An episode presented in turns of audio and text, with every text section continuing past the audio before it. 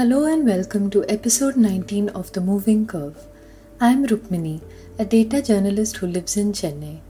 Every night on this mini cast, I examine one question around the novel coronavirus epidemic in India. Tonight I'm considering this question Should we trust the mathematical models that show that India's lockdown prevented over 800,000 new cases? It's day 73 of the novel coronavirus epidemic in India, and we are reporting 8,447 cases with 273 deaths.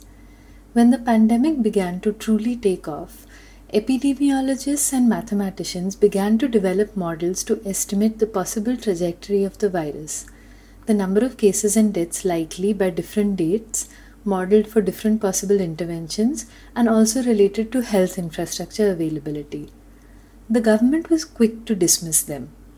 At more than one press conference, representatives of India's Union Health Ministry and the Indian Council for Medical Research dismissed them out of hand. Here's the ICMR's head scientist, Dr. Raman Gangakhedkar, calling them doomsday predictions that journalists should ignore at the daily press briefing on March 26th. इनको ठोस सबूत रख के modelling करना ये ज़रूरी नहीं रहता है मॉडलिंग करते हुए मैंने अगर एजम्पन्स यानी जब मालूम नहीं है कुछ चीज़ तो मैं मन मर्ज़ी आए दो चार एक्सपर्ट से बात करूँगा और एक नंबर पिकअप करूँगा और उससे मॉडलिंग करवाने की कोशिश करूँ क्या मॉडलिंग सही होता है? बहुत सारी बार मॉडलिंग गलत जाता है। ये मॉडलिंग की तरफ़ मत देखो। लोग तो डूम्सडे प्रेडिक्टर्स बहुत होते हैं।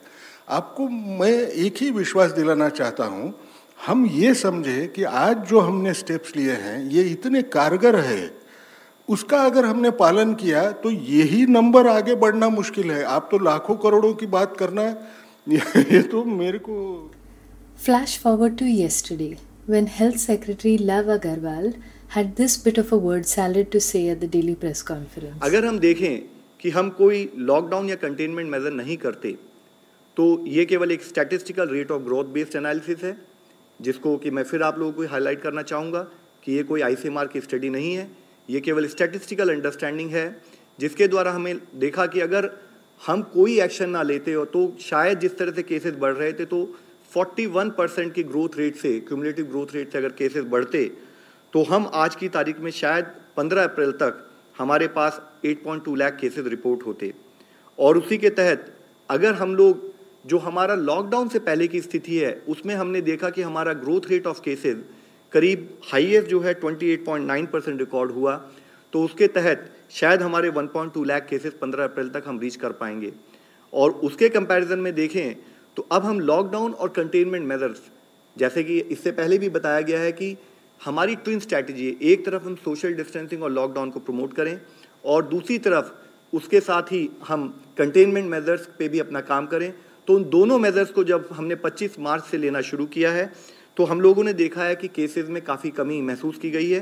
तो अगर आप आज के इस एनालिसिस को एक्स्ट्रा पोलेट करके समझें तो आज जब हमारे पास 7,447 केसेस हैं तो शायद लॉकडाउन नहीं होता और हम उसी rate of growth of cases से जूझ रहे होते तो हमारे शायद 45,000 केसेस हुए होते।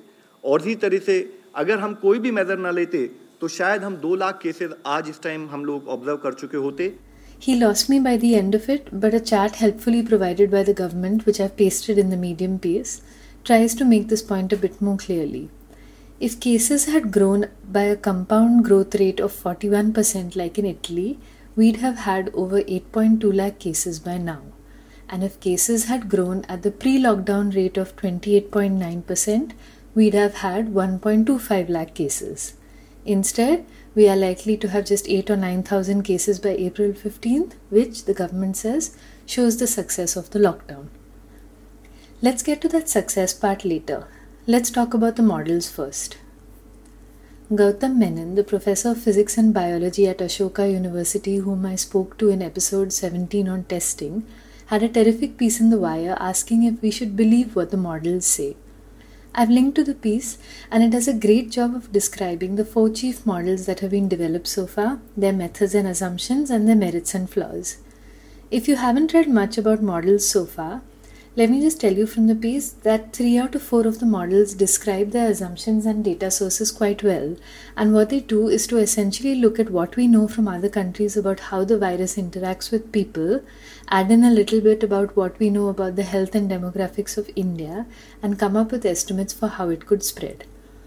When you look at all of that detail, the Health Ministry's early dismissal seem really quite unfair. Professor Menon's main criticism, however, is this these models do not have enough important local data that we need. So now we've had the Chinese experience, Italian experience, French experience, and now the US experience to inform us about parameters of the disease, the, the nature of progression through the disease, different stages of the disease. And all of this is information that has come in now. So now I think about the disease itself, we know a fair amount. Mm-hmm. What we know less about is the different social situations in which it manifests. For example, there, how fast it's communicated between people right. is very much a function of the interaction between people, social context, population densities, networks. Mm-hmm. These can differ from country to country. Right. And in a sense, this, these are questions that every country will have to answer for itself. Right. Models are not static they right. keep changing as we get more and more information as we learn new things we may learn new things about the disease we learn right. new things about the spread we may learn how better how to describe indian situation for example dharavi is very different from an upmarket suburb in chennai or very different from you know from from um, um, Sujan Singh Park in Delhi, for example. Right. So, how local situations, the nature of, of social interactions that lead to the transfer of infection from an infected person to a susceptible person, Right. These are things that we will learn, we will have to customize for different parts of the country, right. and then come up with even more local predictions that might be useful rather than have one single countrywide prediction. If those are the things that the health ministry would like to collaborate with epidemiologists and modelers on, that would be a great direction to move in. Instead, the government's belated embrace of models is just plain shoddy. That graph is just a simple numerical exercise with none of the demographic and epidemiological assumptions that went into the others. Of course, a lockdown is going to produce fewer cases in a linear or exponential progression than without a lockdown. Even the models predicted that. For me, this is the real doomsday prediction that we ignore evidence when it seems to sound like things might go badly, and then we borrow the barest of its bones to make government measures sound successful. This isn't to say that they aren't successful, it's just to say that their statistical underpinnings are weak. Thank you for listening. This episode was edited by Anand Krishnamurthy. Tomorrow, a new question.